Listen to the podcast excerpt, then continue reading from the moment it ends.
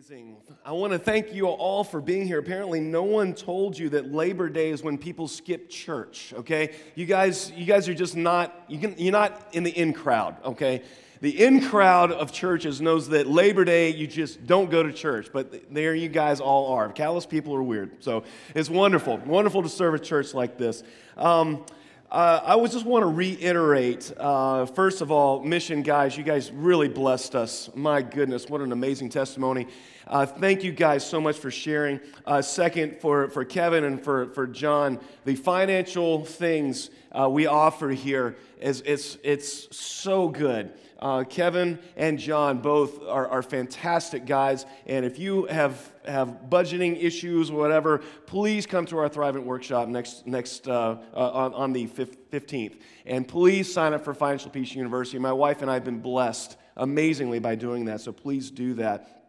Um, uh, today, guys, we're finishing up our series called The Tension is Good. And if you're visiting with us, we've been looking at seemingly contradictory statements in the Bible, help, hoping to find the truth between them. Uh, today, like Suzanne said, the, the main thing is grace is the answer to God's wrath and God's love. So here, here's, here are a couple questions that I want you guys to think about. Is God a God of judgment or forgiveness? If he's a God of judgment, why is there a heaven? If he's a God of forgiveness, then why is there a hell? Interestingly enough, we never, we rarely question why a wrathful God would send people to heaven, right? We always ask why, how could a loving God send people to hell? We always ask that. But uh, the, the, both questions need to be asked. See, on this extreme over here, we have, extreme number one, over here we have uh, God's wrath. And over here we have God's love, the two extremes. And we, as we've seen in this series, the truth is always in the tension between the two. But I want to talk about today what is God's dilemma, his problem, his major issue is this How do I maintain justice while still demonstrating love to his people? How do I do that? Uh, how do I look at the sin of the world? And look at my love for people and reconcile the two. What do I do? God is asking. Well, option number one to solve this problem is that He could send everyone to hell. Okay? Uh, he could come all the way over to this extreme over here and send everyone to hell, and He would be doing no one any wrong. Okay? For all have sinned and fall short of the glory of God. That's what Romans 3.23 said. And don't take this lightly. You guys, we operate like this every single day. I don't know if you know this or not, but there are thousands of laws in American law that if you break one of them, you go to jail. It doesn't matter if you follow the other 999, whatever. If you break one, you go to jail. Um, I started two new fatherhood classes in jail this week, and guys in there for all kinds of things. One, one guy is in there in my class, he's in there for human trafficking. How horrible. Human trafficking, selling other people, that is what he's in jail for. He's in my class. Now, uh, uh, uh, you know, but if you take that away, he's actually a pretty normal guy. He really is. I mean, he pays his bills, he went to work. he went to work, um, if you call that work.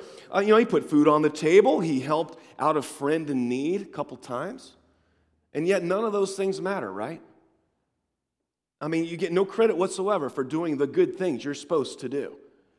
Uh, uh I mean, if a cop catches you doing 55 and a 35, but see, on Nicholasville Road, it's 35 and a 55, but I'm not, I'm not going to go there. Um, if, you, if a cop pulls you over going 55 and a 35, it doesn't matter if you have obeyed the speed limits the other 99% of the time. It doesn't matter, you get a ticket. That's the way we operate. And yet we think that God's justice is so different. We think that God's just so different, that He isn't like an earthly judge, that, that He'll actually take all of our good stuff into account when looking at our bad stuff. Well, you, you know, you broke the thou shalt not lie commandment, but because you told the truth, you know, at least 85% of the time, you're good. No. Even the New Testament says this if you break one part of the law, you're guilty breaking all of it. And that's why God could send every one of us to hell and not do any one of us any wrong, because all of us have done things deserving of hell. We have to understand that. All right? And you say, well, you know, God doesn't have to. He's God. He can do whatever he wants. Well, you know, here, and here we see God's dilemma. You know, what do I do? I, I, God says, I love my creation. I love my people. Okay? I, I don't want to see them burn in hell. But I'm also a God of justice. I can't just sweep the sin of the world under the rug and pretend like it doesn't hap- didn't happen. I can't look at the liars and the murderers and the, you know, the adulterers and the terrorists and the thieves and just pretend that they don't exist. In fact, if any judge looked at a convicted offender, someone broke into your house and stole your stuff, or someone hurt one of your loved ones, and they catch them, and the judge, they're standing there before the judge, and there's been evidence that they did it. And you're sitting in the courtroom, and the judge looks at him and says, Well, no doubt you're guilty, but as long as you promise not to do it again, I think we'll just kind of forget about it. You would be calling for that judge's head because there's no justice there, a judge that did that would not be sitting on the bench very long, and neither would God be sitting on the throne of heaven if he operated that way. So, this is God's dilemma. Someone who would let the guilty go free is as bad as a guilty one. Okay? So he could send us all to hell if he wanted and not do us any wrong. But on the other hand, the other extreme is what is called universalism. Let everyone off the hook. Universalism. Everybody say universalism. Okay? John, 1 John 4 16 says, God is love. Whoever lives in love lives in God and God in them. Okay? The, this extreme right here is very, very popular in America today because we don't like to think that we can we're possible we're, that we're uh, able to do anything wrong and uh, how many of you guys have uh, uh, watched the bachelorette they, this got made really real headline waves several weeks ago well the girl um, was asked by a guy on there who was a Christian uh, about her sexual activity.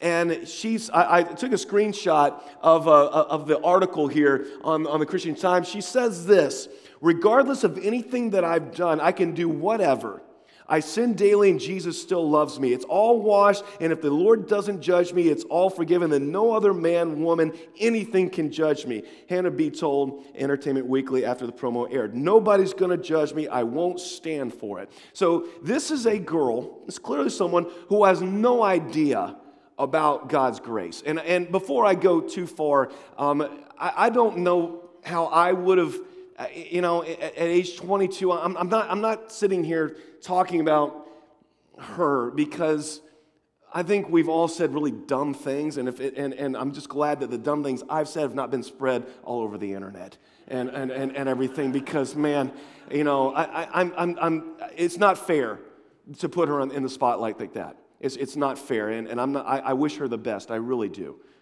Um, but interestingly enough, Whenever someone talks about judging me, I've noticed it only comes from people who know what they're doing is wrong. Uh, did you ever hear of Mother Teresa serving the poor in Calcutta, telling people not to judge her? No. Uh, I, have never heard people say, don't judge me when they're forgiving other people. And, and it's, it's always the whole don't judge me when they know they're doing something wrong. Okay, Pastor D. James Kennedy said this that tolerance is the last virtue of a depraved society. Whenever you have an immoral society that has blatantly, proudly violated all the commandments of God, there's one last virtue they insist upon tolerance for their immorality. Wow. And that's why this extreme is so attractive to an immoral society such as ours. It's like society looks at the world and says, you know, I have this unlimited grace credit card. I've got this credit card with an unlimited, uh, uh, with no limit. And every time I sin, I charge and God pays off the balance and we're all happy. That's why a lot of people look at God. That's this extreme over here. So, on one hand, we could we see uh, God judging and sending into hell, or God could just sweep the sin of the world under uh, under the carpet, and you know we love to sin, God loves to forgive, everybody's happy, right? That that that's the extreme. Or he could go with option number three and do something that is called grace. Romans 5:19 says this, for though uh, the, uh, just as though the disobedience of the one man that's Adam and the the many were made sinners, so also through the obedience of the one man that's Jesus, the many will be made righteous. Okay? God said, "I'm going to judge the world as well as love the world. And I'm going to do this by a really strange thing. I'm going to take my son, whom I love, who has no sin None at all. Zero. He's an, as innocent as a baby that was born two minutes ago. And I'm going to let him into the hands of sinful people. I'm going to nail him to a cross and watch him die so that I can maintain justice as well as shower love on the people of creation. That is what grace is. Because Jesus, because Adam sinned, scripture says, and all of us became sinners because of it. Because Christ was sinless, all of us can become justified. That's what it says. That was what grace says. But I'm going to illustrate this for you guys. I'm going to get my, my little easel here. I'm going to show this to you. This is the way that grace was explained to me, and I hope that you guys can understand this. Romans 6 23 is the gospel in a nutshell, talks about grace. It says, For the wages of sin is death, but the gift of God is eternal life through Jesus Christ. It's Jesus our Lord. All right? So this is what we see. We underline the word wages, or circle that. All right, wages down here. Guys in the back, I hope you can see this. The wages, what are wages? Wages are things you get paid for what you've done. You work 40 hours, get paid for 40 hours, hopefully. All right, so wages are just things you get for what you've done. All right, then we circle sin.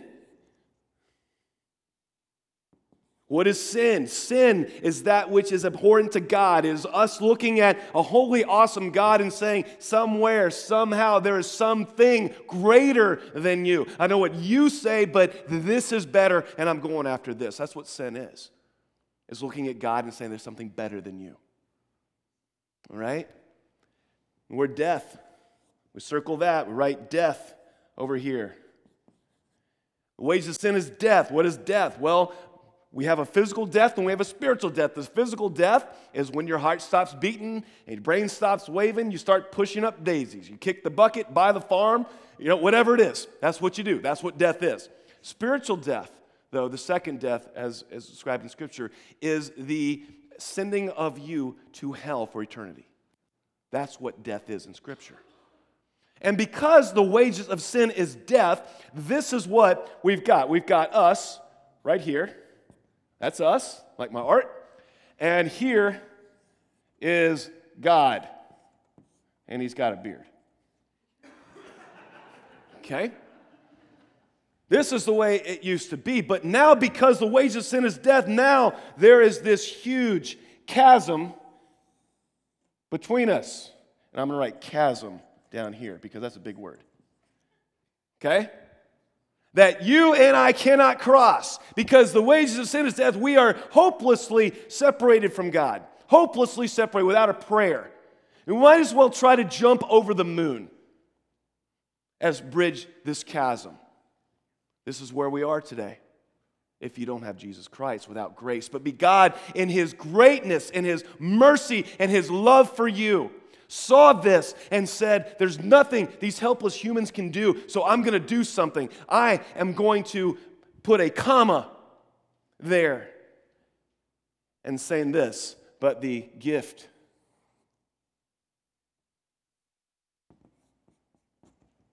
What is a gift? It's something that is given freely, not under compulsion, not deserved. It's something that is given.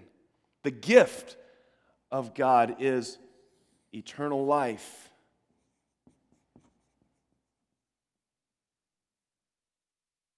Through Jesus Christ. And what does that look like?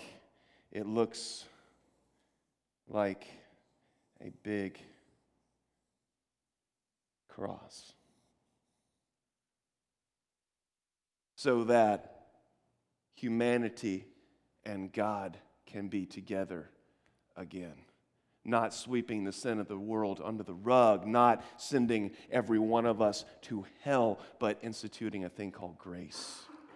So, what do we do in light of this amazing truth, this amazing grace that God has given us? What do we do with it?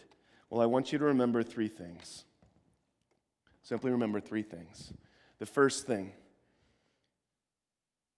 in Hebrews 12, 28 through 29. Therefore, since we're receiving a kingdom that cannot be shaken, let us be thankful.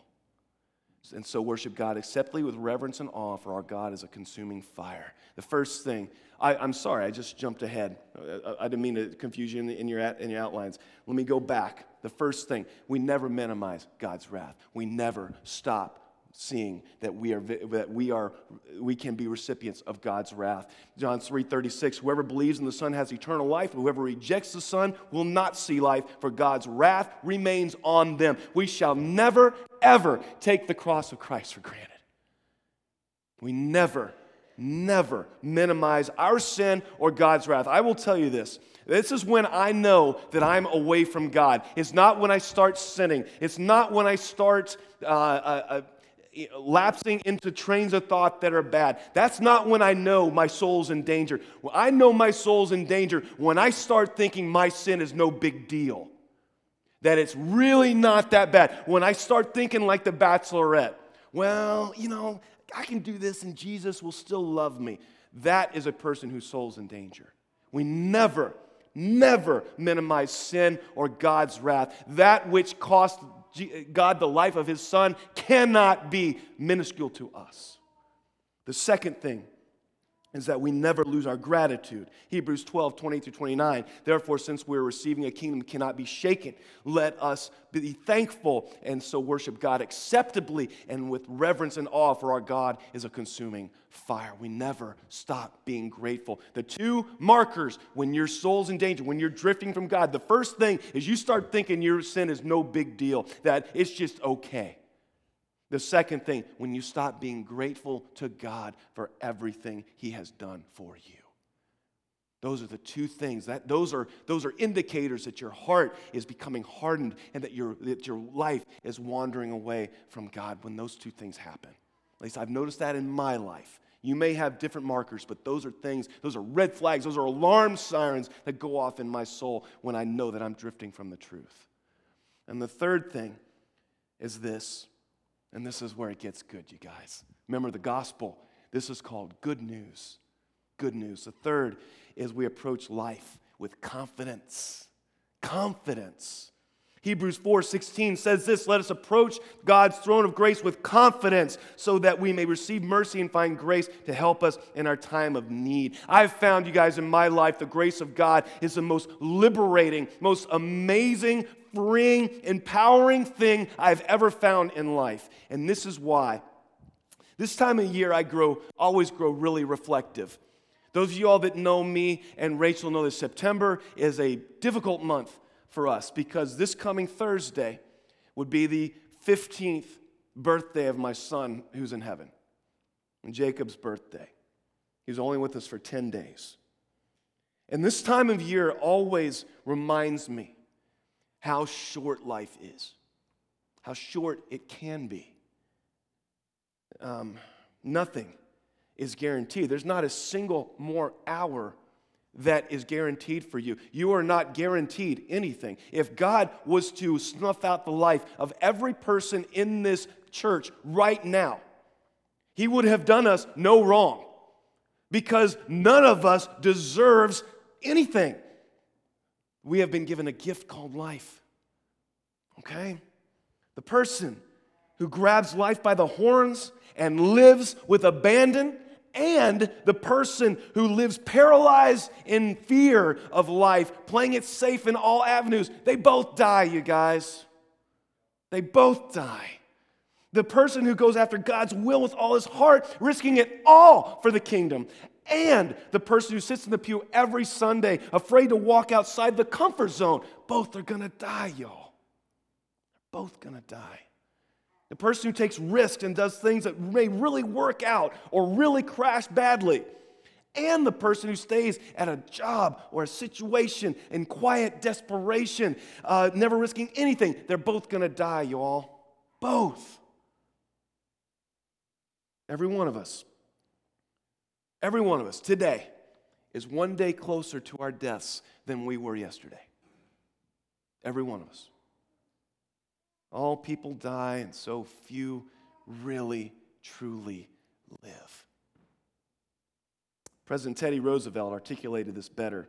Just about anyone I've ever heard, a very famous quote called The Man in the Arena. He wrote this It is not the critic who counts, not the man who points out the, how the strong man stumbles or where the doer of deeds could have done them better. I know we got a lot of people like that in our lives, maybe some in here. The credit belongs to the man who is actually in the arena, whose face is marred by dust and sweat and blood, who strives valiantly, who errs, who, who comes short again and again because there is no effort without error and shortcoming. Who, but who does actually strive to do the deeds, who knows great enthusiasms, the great devotions, who spends himself in a worthy cause, who knows, who at the best knows in the end the triumph of high achievement, and who at the worst, if he fails, at least he fails while daring greatly so that his place shall never be with those cold and timid souls who knew neither victory nor defeat. Oh, that's good stuff, you guys. That gets me fired up. And that is what the grace of God empowers us to do. That's how the grace of God empowers us to live. Because if you understood the grace of God, if you understood that your past is completely wiped clean, that every shortcoming, every failure, every sin is completely gone, not swept under the rug, but nailed to a cross by God's own Son Himself. And not only that, that your future is completely and eternally secured. If you truly grasp that concept, if you truly grasp grace, there would be nothing you would be afraid of. Nothing that you would be afraid of. You would take the risk. You would go after your dreams. You would stop this fake life that so many people have. And you would go after that which God has created you to do. And you would do it so with abandon. William Carey, who was the father of missions, he said, attempt great things from, for God, expect great things from God. And a person who understands the grace of God lives that way. I want to invite the band to come on back up. The grace of God is whispering in your ear this morning, people. Whispering in your ear. Three words go for it. Go for it.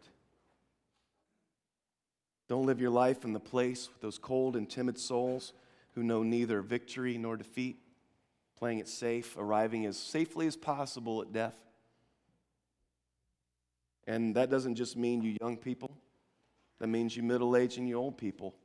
The Bible is full of, of men, women who did their best work when most of us had already retired. God has given us life.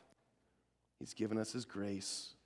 Let's see to it that we don't waste it. Only one life will soon be passed. Only what's done for Christ will last. The grace of God frees you from the paralyzing fear that so many feel every day. Your past is completely redeemed, your future is eternally secure. So there should be nothing in this life that fazes us, scares us, or does anything but give us courage. God bless you all.